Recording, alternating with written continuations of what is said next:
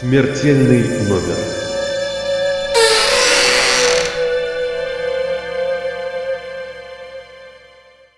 Всем привет!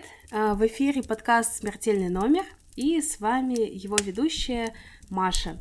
И сегодня мы будем говорить про смерть в Японии. Наконец-то мы дождались... э, как дождались? Наконец-то мы организовали эту запись, и сегодня у нас в гостях мой коллега, психолог и арт-терапевт Василий Лунев. Вася, привет!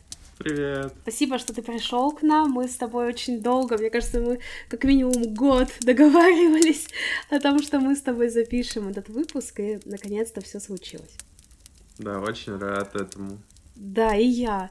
Сегодня мы будем говорить про Японию, про смерть в Японии, и кажется, что Япония та страна, где со смертью какие-то особые отношения, потому что много мы вообще слышим о том, что там происходит на протяжении веков, да, начиная там от ритуальных самоубийств э, самураев, да, которые вот у многих тоже на слуху, заканчивая тем, что с какой-то периодичностью видим новости о том, что опять кто-то умер на работе, и это происходит в Японии, и это какая-то жесть, хочется со всем этим разобраться, так что давай вместе это попробуем сделать. Да, давай попробуем. Но мне кажется, что э, японским гражданам и японскому обществу тоже хочется разобраться с проблемами смертей, суицида, переработок и смерти от переработок.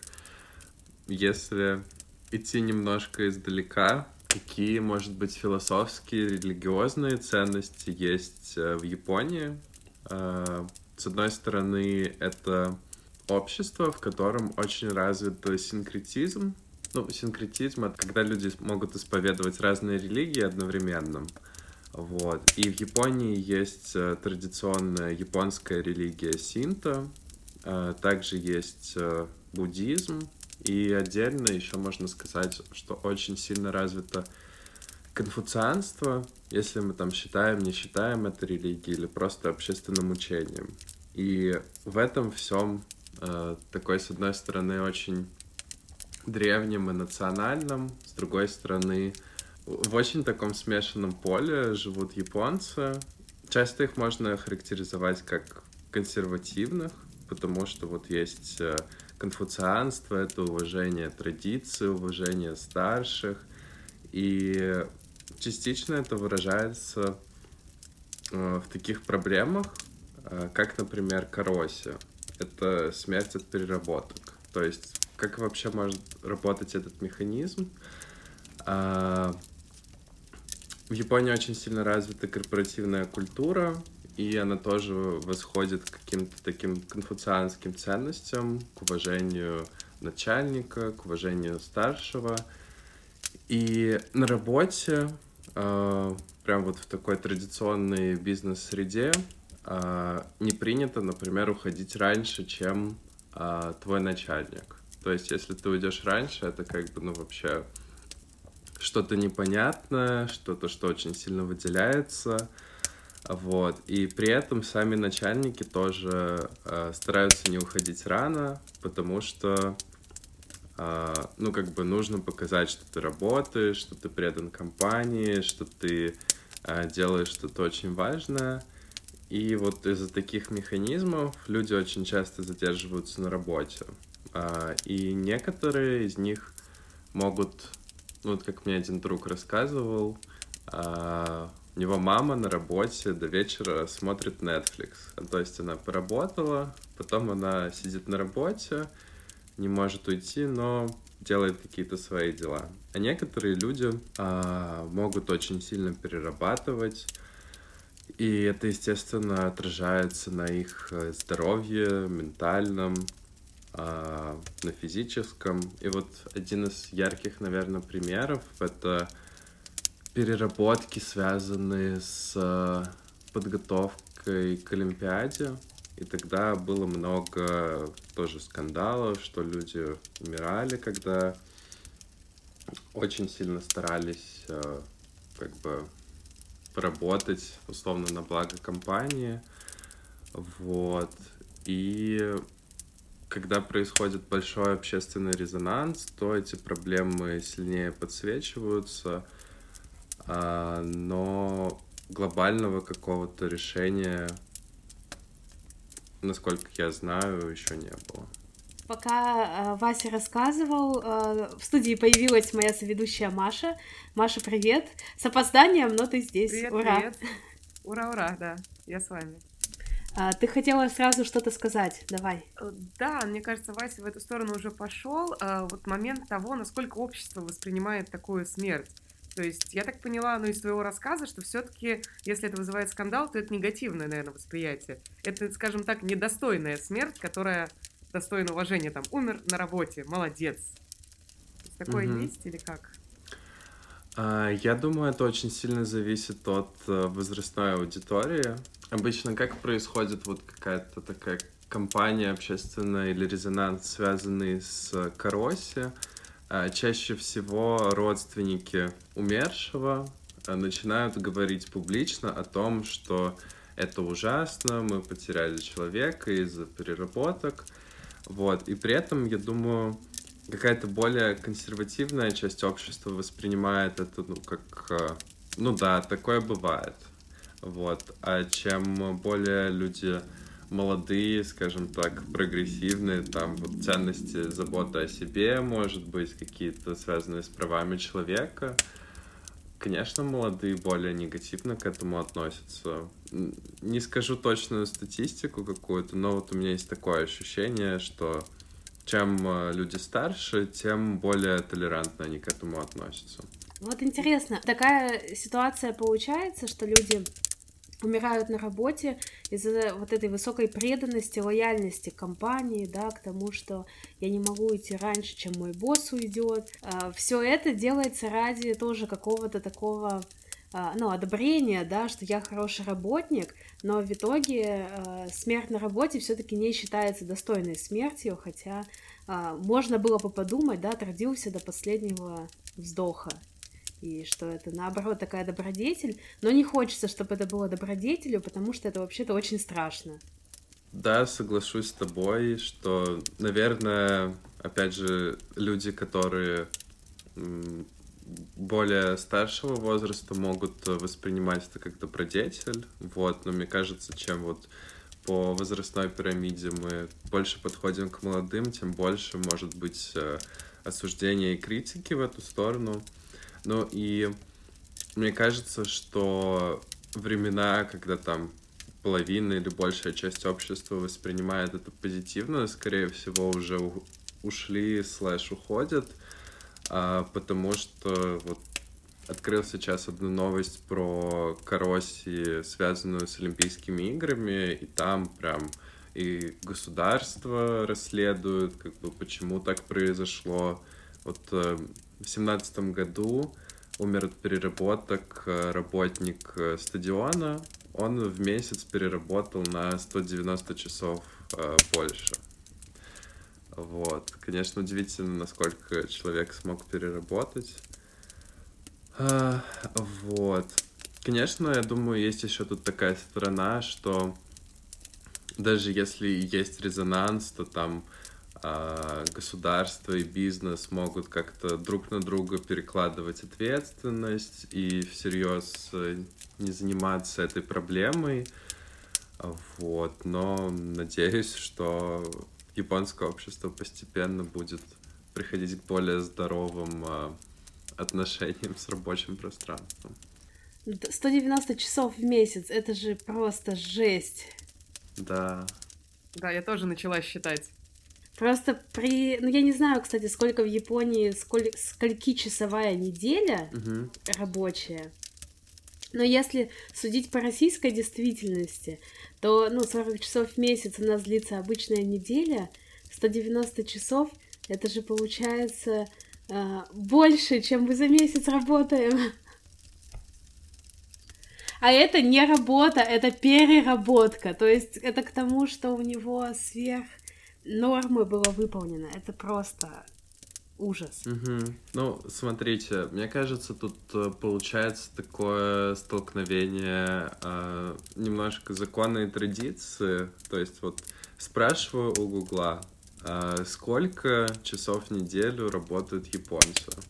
И вот Google говорит, а, согласно японскому закону, только 8 часов в дней, 40 часов в неделю. Вот. Но я думаю, когда вот э, попадаешь уже в конкретную, скажем так, атмосферу компании, то э, тут уже все больше может быть связано с традицией. И, ну, кстати, забыл этот момент. Мне кажется, что тут вот есть такая тема с преданностью компании, и что вот если ты перерабатываешь, то это в глазах некоторых э, руководителей может восприниматься как э, преданность, как э, то, что ты хороший работник, то, что ты э, можешь просить повышения потенциально.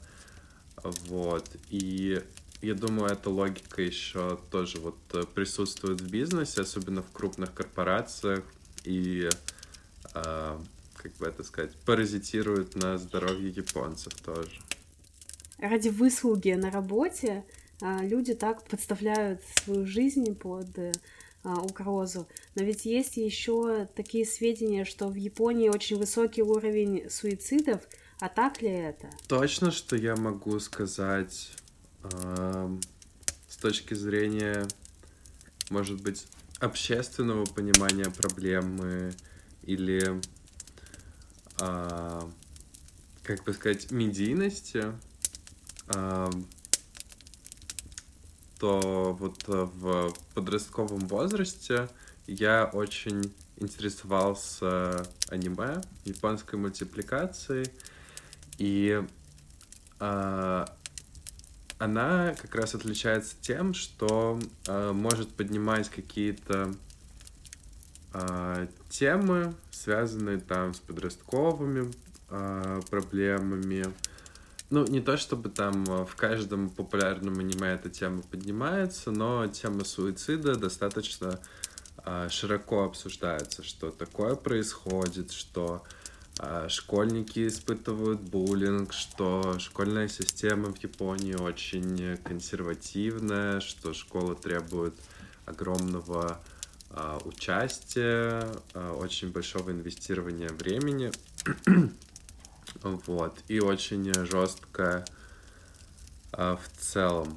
Вот. По поводу уровня суицидов, самый высокий был в конце 90-х в сравнении с передовыми странами, ну вот из развитого мира.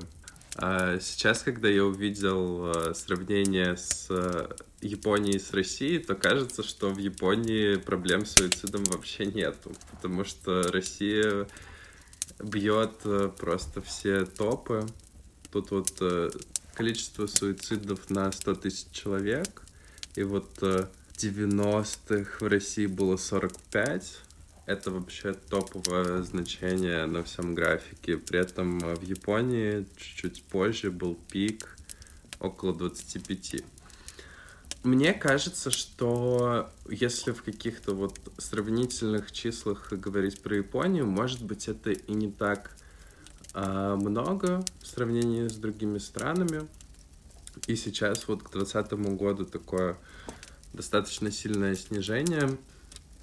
Вот. Ну, я думаю, что э, с точки зрения какой-то общественной, опять же, это такая тема, может быть, достаточно табуированная, что вот э, если человек, который покончил с собой, есть в семье, то это огромное горе, э, что а, может быть, далеко там не во всех э, контекстах э, люди готовы говорить об этом, то, что произошло. А, ну вот я недавно узнал о таком феномене, как то, что в Японии люди могут а, добровольно исчезать, и все могут их считать без вести пропавшими, особенно их семья. А, в чем тут а, такой прикол?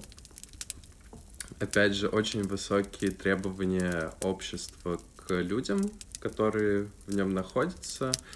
И э, некоторые понимают, что они достигли определенного социального статуса или не достигли его, или там их семья или их окружение э, требуют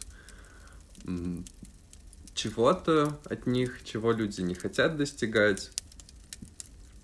И они решают воспользоваться услугами компаний, которые э, помогают им полностью исчезнуть из текущего э, места в Японии, в котором они находятся, и куда-то переехать. Чаще всего это происходит внутри страны. Э, и в Японии очень высокая культура и закон, связанный с privacy, то есть вот личные какие-то данные люди, например, могут полностью скрыть в полиции. То есть они переехали и скрыли свой профиль от всех своих родственников. И начали новую жизнь. Вот. И такое случается не только вот по собственному желанию, но здесь и, по-моему, вот очень много есть женщин, которые переживают домашнее насилие или несчастливый брак, и они вот тоже решают э, исчезнуть, переехать там с ребенком от абьюзивного мужа, например. Вот, такое тоже бывает. Я вообще впервые слышу про, не знаю, как это назвать, программу. Ну, это, наверное, программа у них какая-то, да, то есть по... Это же практически такая социальная смерть. Uh-huh. Ну, то есть не практически, это она и есть. Uh-huh. Вот, и это очень интересный такой феномен, действительно, когда можно считать, да, человека без вести пропавшим, но на самом деле он проживает ту жизнь, к которой он стремился и которую он обрел где-то там в другом городе, например. И это очень уникальная программа в этом плане, мне кажется. Ну, что у них это так развито. Да, причем это э, частные компании предлагают эти услуги. То есть вот на это есть спрос, они это делают. И вот эти вот... Я бы удивилась, если бы государственные это предлагали. Э, ну, ну да, просто ты так сказала, вот программа, социальная программа «Исчезни». И мне кажется, еще достаточно удивительно, что у них есть э, вот эта опция в законе, что э, вы можете скрыть там все свои данные от всей своей семьи, вот, и вообще никто не сможет о вас запрашивать какую-то информацию, вот, достаточно необычно. Получается, что даже на государственном уровне это как бы вот то, что делают частные компании, оно, ну, можно сказать, даже поддерживается, если человек может действительно на законном уровне самовыпилиться, скажем так, из социального пространства. То есть это, как Маша сказала, социальная смерть, а по мне это такое социальное самоубийство. Угу. То есть, здрасте, вы мне все надоели, счастливо оставаться, лузеры. Я, короче, с нуля сейчас все начну, и вы даже не узнаете, где я, кто я и что такое. Очень классная опция, на самом деле, мне кажется. Я в своей жизни слышала именно момент, когда затирают твой цифровой след, когда, допустим, у uh-huh. тебя связано с чем-то, может быть, была жизнь, но у меня просто была преподавательница, когда я училась в Испанском институте, у меня была преподавательница, которая в юности была моделью.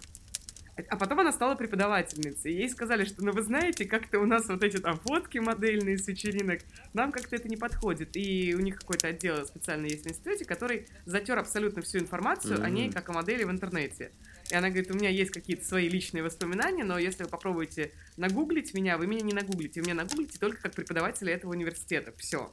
То есть мое образование, моя преподавательская карьера, но никаких модельных следов нету.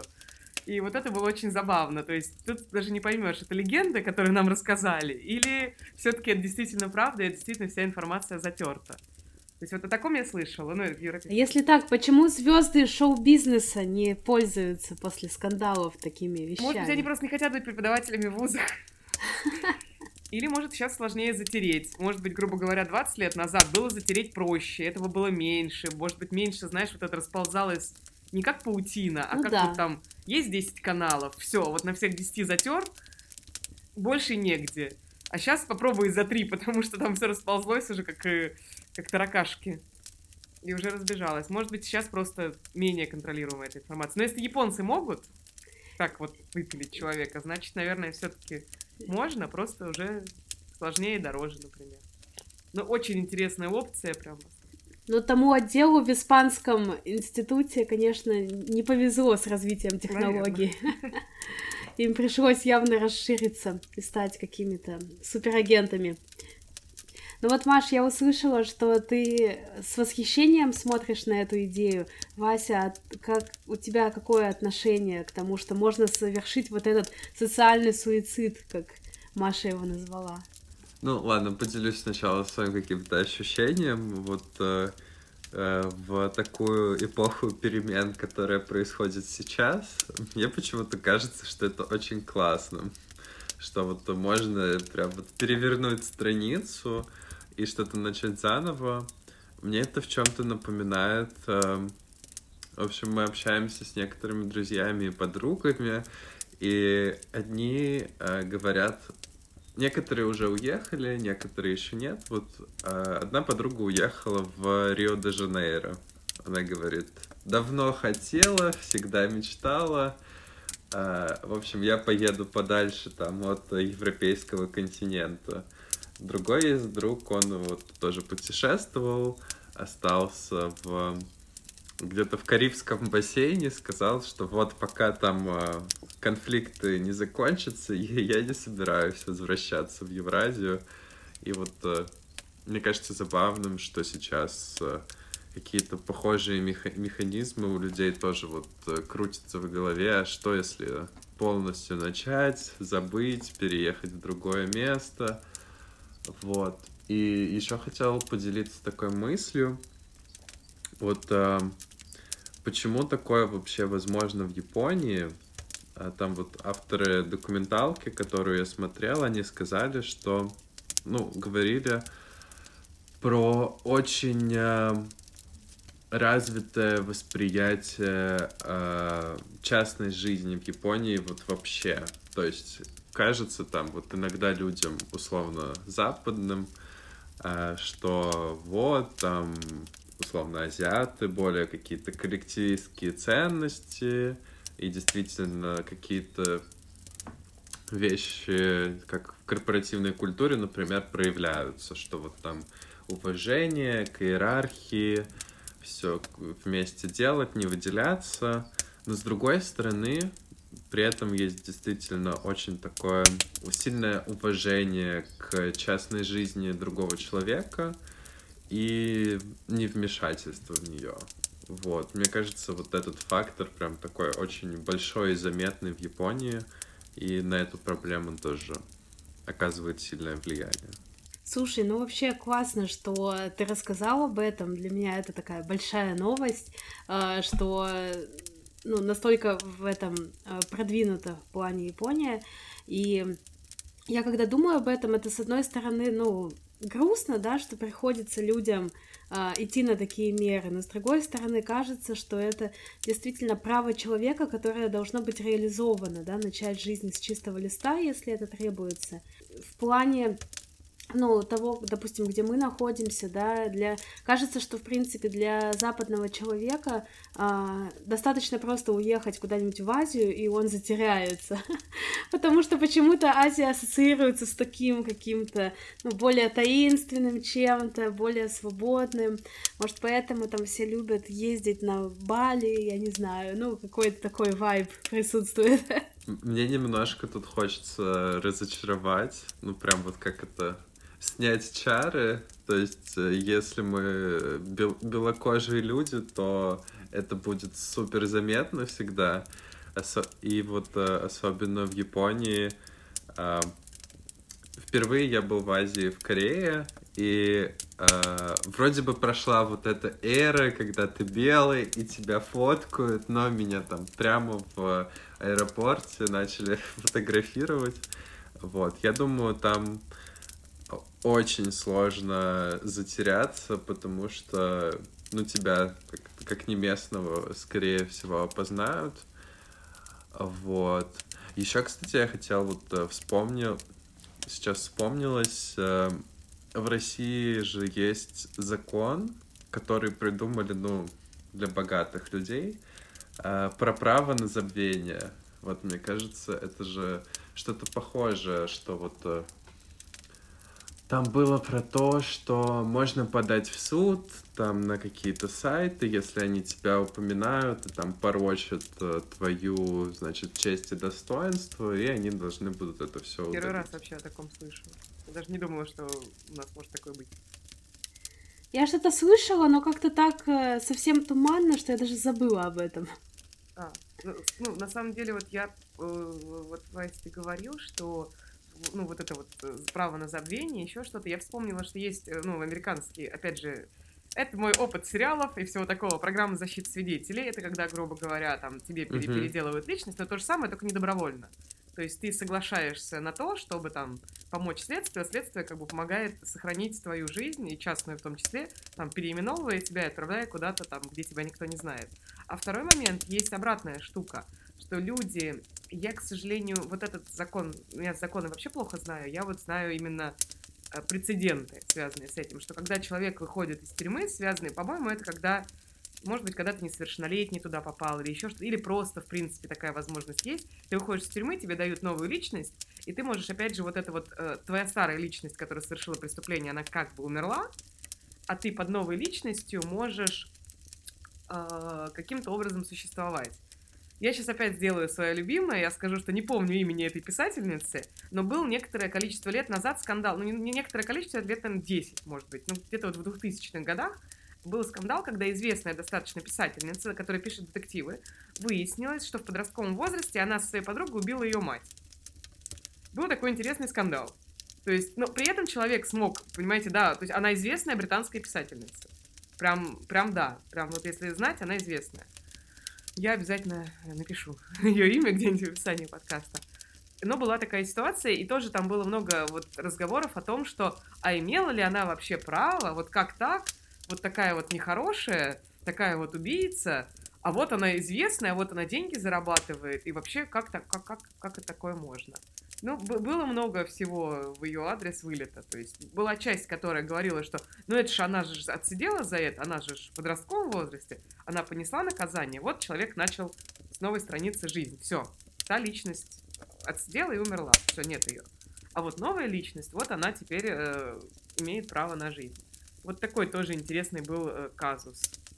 Именно вот со, с публичной смертью одной личности и с э, ну, с рождением и набором популярности совершенно другой личности, которая, в общем-то, является, по сути, тем же самым человеком. Но только с, с точки зрения социума другая персона, скажем так. Не личность, а персона, наверное.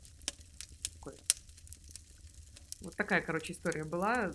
Угу. Вот меня, да, именно, видите, я из европейских этих э, штук, то есть я пытаюсь найти параллели с тем, что мне известно.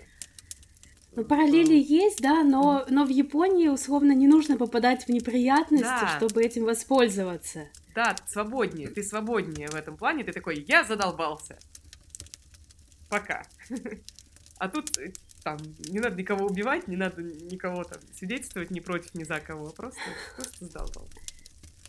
Ну да, вот еще европейское общество такое белое, круглоглазое, еще не дошло до того, как э, ну, совсем своей свободой воспользоваться социальной в этом плане. Я не очень круглоглазая. А поэтому ты и сказала, что ты можешь уехать и затеряться, Мария. Вот ты можешь из нас троих точно затеряться и уехать. Ты скажешь, ну, не, они меня вычислят. японская девушка. М? Самое смешное, что... Ну, со... Нет, меня иногда принимали за э, человека с японскими корнями, но самое экзотичное, что я слышала в свой адрес, когда мне спросили, были ли у меня в роду э, индейцы. Я такая, понятно, хорошо. Настолько люди не понимают. Ну, вот у тебя сколько возможностей, сколько возможностей, хоть к кому. Везде своя, да. да.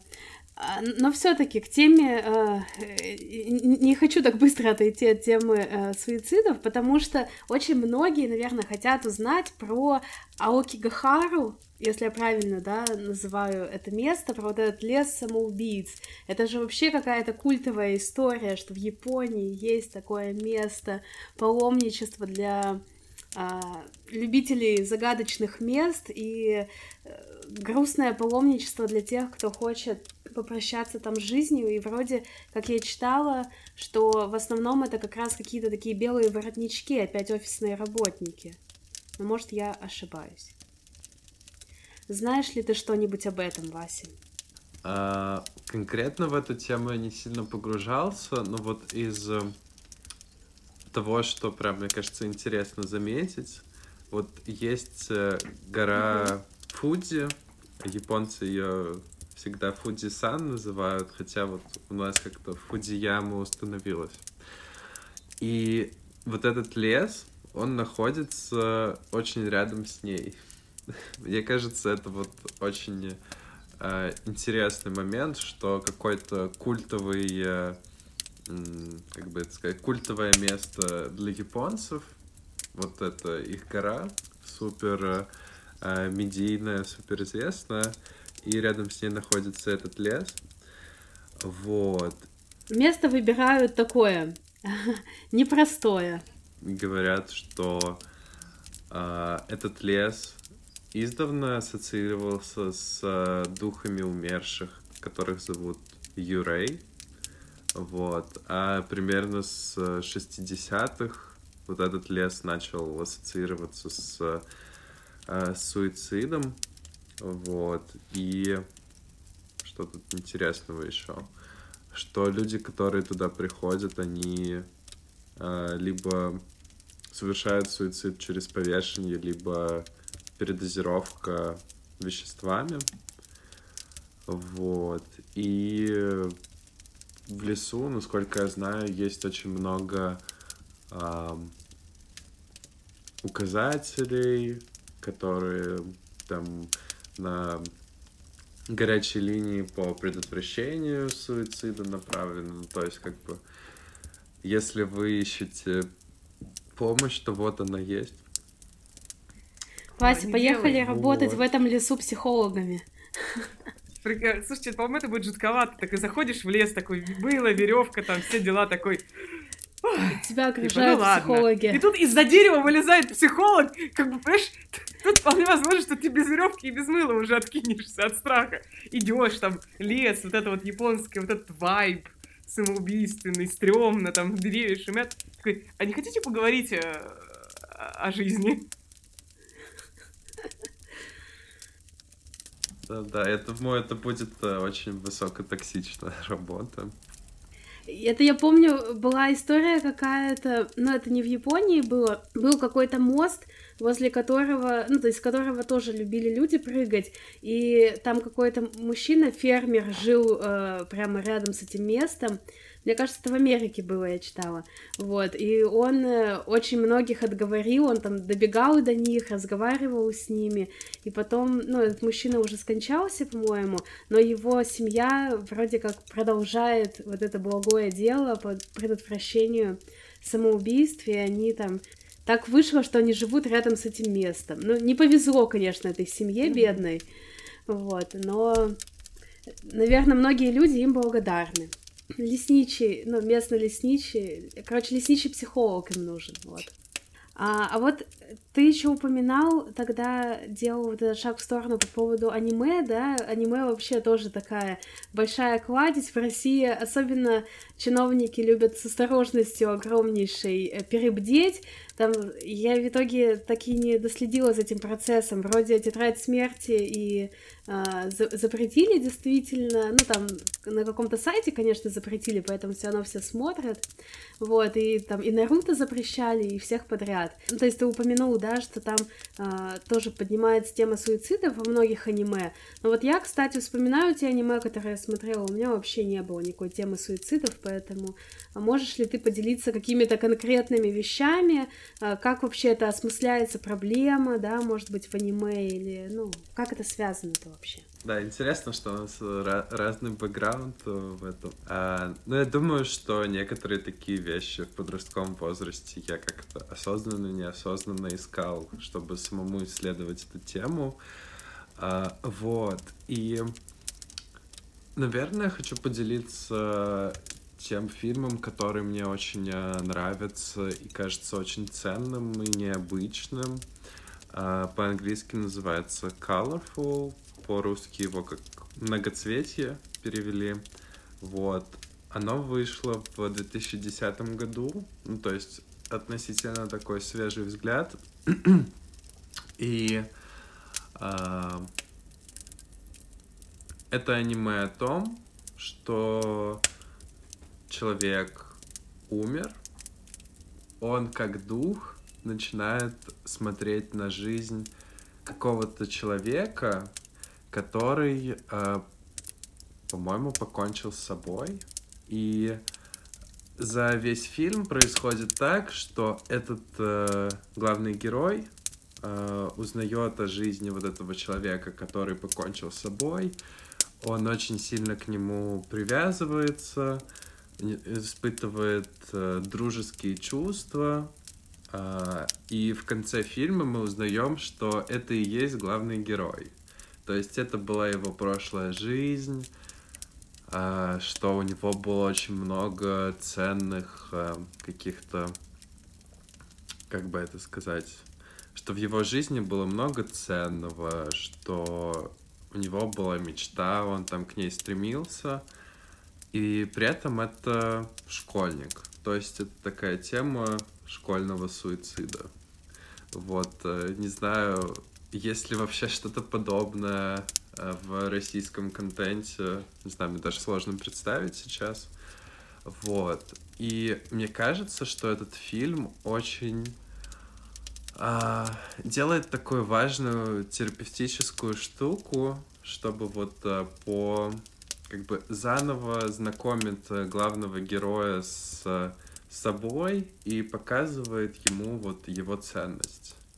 И мне кажется, что это очень такая прям какая-то глубокая и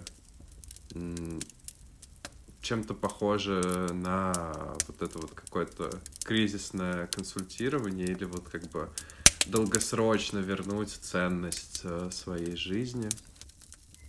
Я прям уже хочу посмотреть. Да, очень советую. Это вот э, полнометражное аниме. Она тоже вот выиграла какие-то награды. Потому что я просто, когда думаю про, ну, про смерть в аниме, мне, ну, помимо тетради смерти, которая там совсем а, обособленно стоит, мне э, вспоминается «Ловцы забытых голосов» Макота Синкая, но вот, этот, вот это произведение очень похоже на «Куда приводят мечты», мне кажется, вот этот, ну, западный фильм. То есть как будто история тоже про, ну, про какое-то чистилище, что-то, но я, конечно, не знаю, какие смыслы закладывал режиссер, но там тоже uh-huh. ну, такая красивая история про прощание с близким человеком. Вот, но не вижу там никакого, конечно же, призыва к суициду, ничего подобного. И мне было обидно за тетрадь смерти, потому что вообще, на самом деле, очень интересное, очень интересное аниме. Мне кажется, в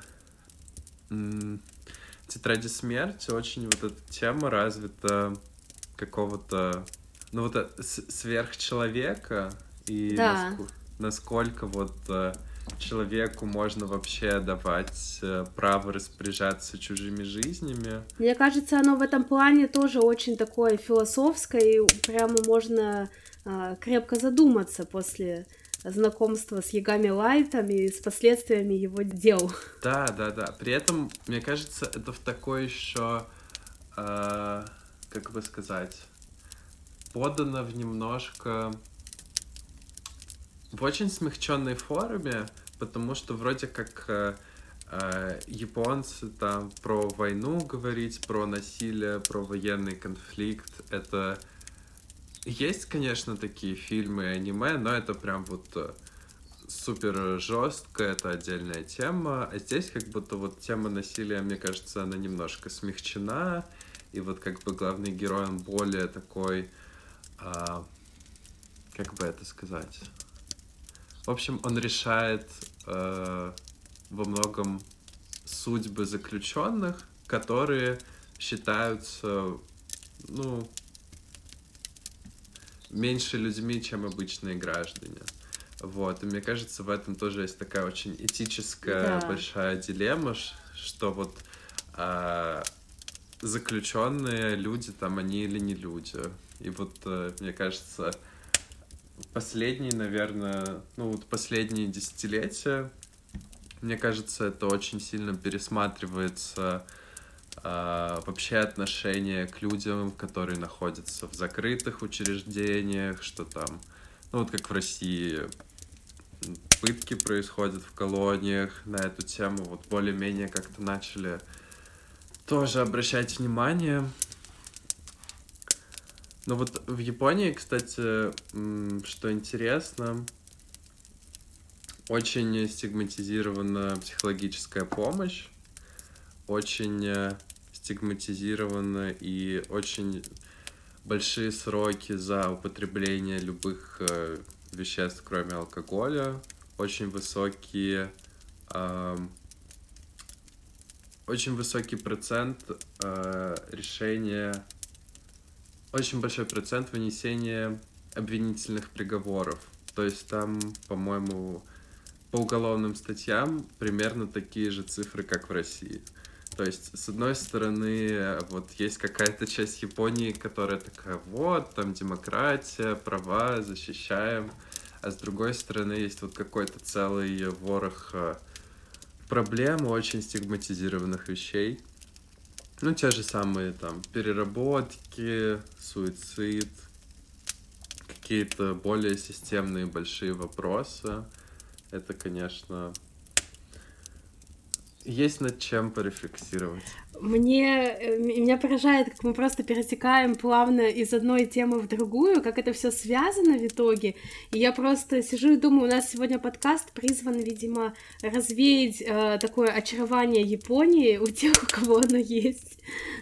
Я уже совсем не хочу жить в Японии. Вот после нашего сегодняшнего разговора мне еще как э, психологу там и работы не найти, и в лес нельзя сходить, э, потому что это будет токсично и помощь стигматизирована. Слушай, ну я на самом деле вспоминаю еще жестче вещи с моей страстью и любовью к э, True Crime есть достаточно забавные вещи, которые меня именно в Японии поражают. Вот мы сейчас заговорили про там закрытые учреждения, про уголовные какие-то вещи.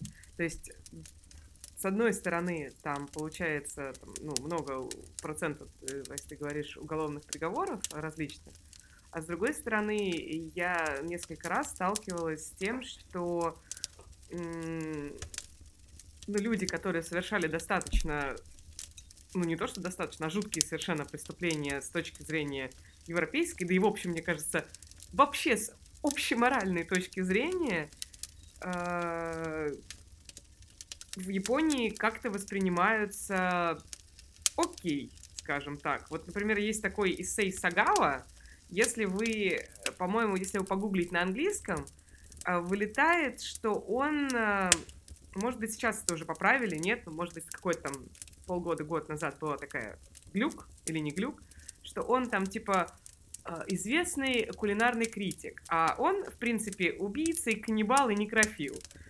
Кулинарный критик, он знает кулинарию, он, он пробовал, он может вам рассказать что-то, чего вы не знаете. И его реально приглашали, то есть если погуглите, его реально приглашали на японское телевидение в кулинарные что программы, где он там что-то готовил.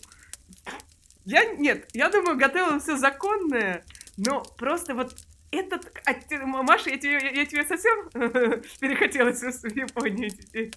А, и, и, и какие-то вот такие вещи, которые нам кажутся совершенно, ну, наверное, дикими, и, и как бы даже, даже настолько, настолько не смешными, что ты уже начинаешь истерично ржать в этот момент, что ты просто, ну, мозг такой, да не может такого быть. А, а человек там книжки пишет, рассказывает, ну вот, да, вот убил и съел, ну, вот так вот. Это мой опыт, я делюсь своим опытом. Психо, психо как-то к психологу не пойду, у нас это стигматизировано, это нет. А вот на кулинарное шоу пойду, кулинарное шоу не стигматизировано сходить к каннибалу. Вот. Да, да, я очень соглашусь с тобой, что там столько всего есть, что не видно вот э, ну, с первого взгляда. В общем, у нас сегодня такой выпуск о темной стороне Японии получился. Все-таки у нас подкаст, конечно, не страноведческий, у нас подкаст о смерти, поэтому понятно, что мы сегодня а, по таким темам ходили. Но я думаю, что на какой-то другой выпуск оставим э, исторический какой-то контекст, потому что наверняка многим интересно про путь Дао послушать, да, про э, ритуальные самоубийства. Мы сегодня об этом не говорили, мы про современную Японию, но у нас и так получился такой очень объемный, э, действительно объемный и многосторонний разговор, поэтому это супер классно. И Блиц теперь, теперь Блиц наш традиционный.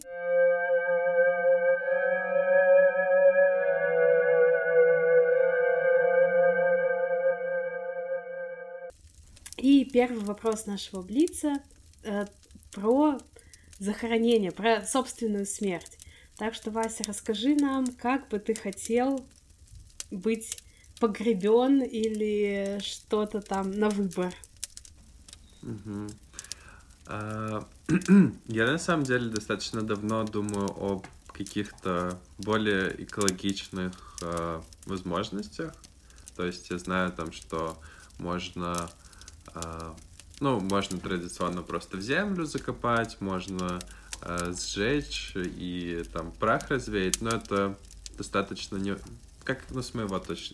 с моей точки зрения, это не очень экологично. И вот я видел стартап, который заворачивает голое тело в такой саван, э, закапывает и над ним дерево сажает.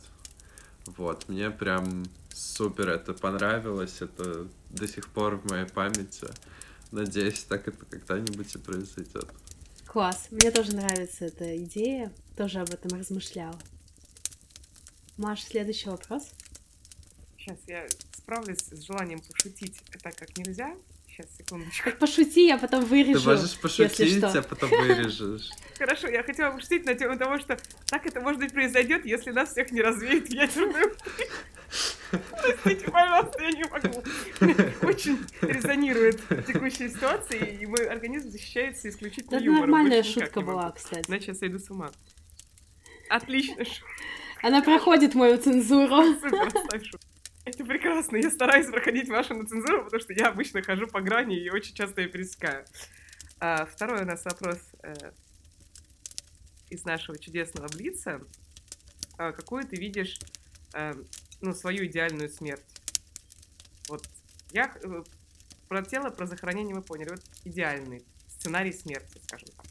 Ну вот сейчас я задумался, а что будет в будущем? Например, там у меня будет моя семья, будут дети, например, и, э, не знаю, мой партнер, и как бы... Э, я как-то думаю об этом всем и представляю, что а мне бы хотелось, наверное, так как-то это незаметно сделать, чтобы вот жизнь вся сама продолжалась, чтобы это не было большой потерей для других людей. И не знаю, вот сейчас я представил, что мне бы хотелось, может быть, уйти в какое-нибудь э, паломничество в какой-нибудь большой и далекой стране, и там оп, и внезапно умер. Какой-то такой толстой вайб. Ну да, Толстой вайп. Я недавно, кстати, писала у нас в Инстаграме про смерть Толстого. Я немножко как-то расстроилась. То есть вайп-то хороший, но все равно. Но опять-таки такого ответа у нас еще не было. Круто. Да, всегда новый Ну, в смысле, никто, не, не, не, нет никаких э, сценариев таких распространенных, и это очень круто, что э, люди об этом задумываются. И последний вопрос нашего супер быстрого блица. А, если представить, что есть проводник в мир мертвых, кого бы ты хотел увидеть этим проводником? Да, я подумал, что мне бы хотелось, чтобы проводником был э, какой-нибудь плачущий мем. Класс! Как это круто! Плачущий мем, это хорошо. Я представила вот эту вот собачку, ну, эту сибаину, которая вот это вот, ну, есть вот эта вот накачанная сибаину, и есть маленькая такая сибаина, вот это вот плач. Да, а, да, такая да. кривенькая, Я да? такую представила. Ну, пойдем, Вася. Да. Не, не, наверное, у меня это какие-то... эм, Есть такие мемы с девушками из реалити-шоу, у которых такие длинные ногти, они так вот плачут, потирают слезу. Идеально. Да, это очень смешно. Ну что, Вася, спасибо тебе огромное, что ты пришел к нам в гости.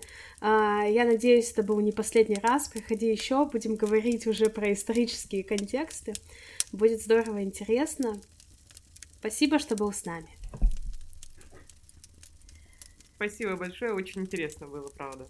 Много нового узнала. Спасибо, что позвали, но к следующему разу нужно будет прям основательно подготовиться.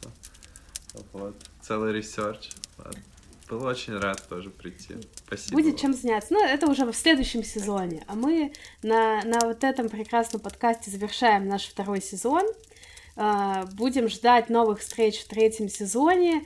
Мы, конечно, с Машей э, уже такие ненадежные рассказчики, которые не появляются каждые две недели. Появляемся как можем, но надеемся, что uh, это не повлияет на наши с вами отношения, дорогие слушатели.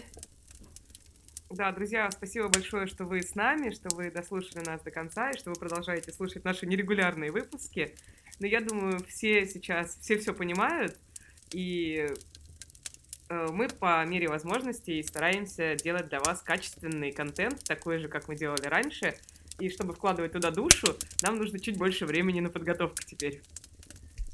Да, а еще э, важный большой анонс для всех, кто хочет э, что-то еще э, помимо нашего подкаста, в следующем году э, выйдет моя книга, и там будет речь идет, будет речь идет, и там будет идти речь про переживание утраты, это будет, собственно, такой психологический self-help, но вы также сможете узнать что-то важное, новое для себя. Но когда ближе к выходу, конечно, я еще раз об этом расскажу. Но просто знаете, что ну, мы не просто так с выпусками тянем, мы важные вещи делаем.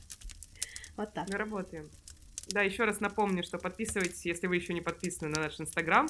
Там тоже нерегулярно, но стали выходить посты, посвященные и смерти, и известным персонажам, и различным событиям, связанным со смертью, интересным, там, и путешествиям э, по кладбищам, и все, что может быть интересно в этом контексте. И также подписывайтесь на наш Телеграм. Все это у нас ссылочки в описании будут э, подкаста. Пожалуйста, присоединяйтесь, потому что мир ненадежен. Э, смерть рядом. Давайте попробуем успеть побольше. Прям тост. Ну все. Спасибо, ребята, что были с нами. И до новых встреч. Пока-пока. Смертельный номер.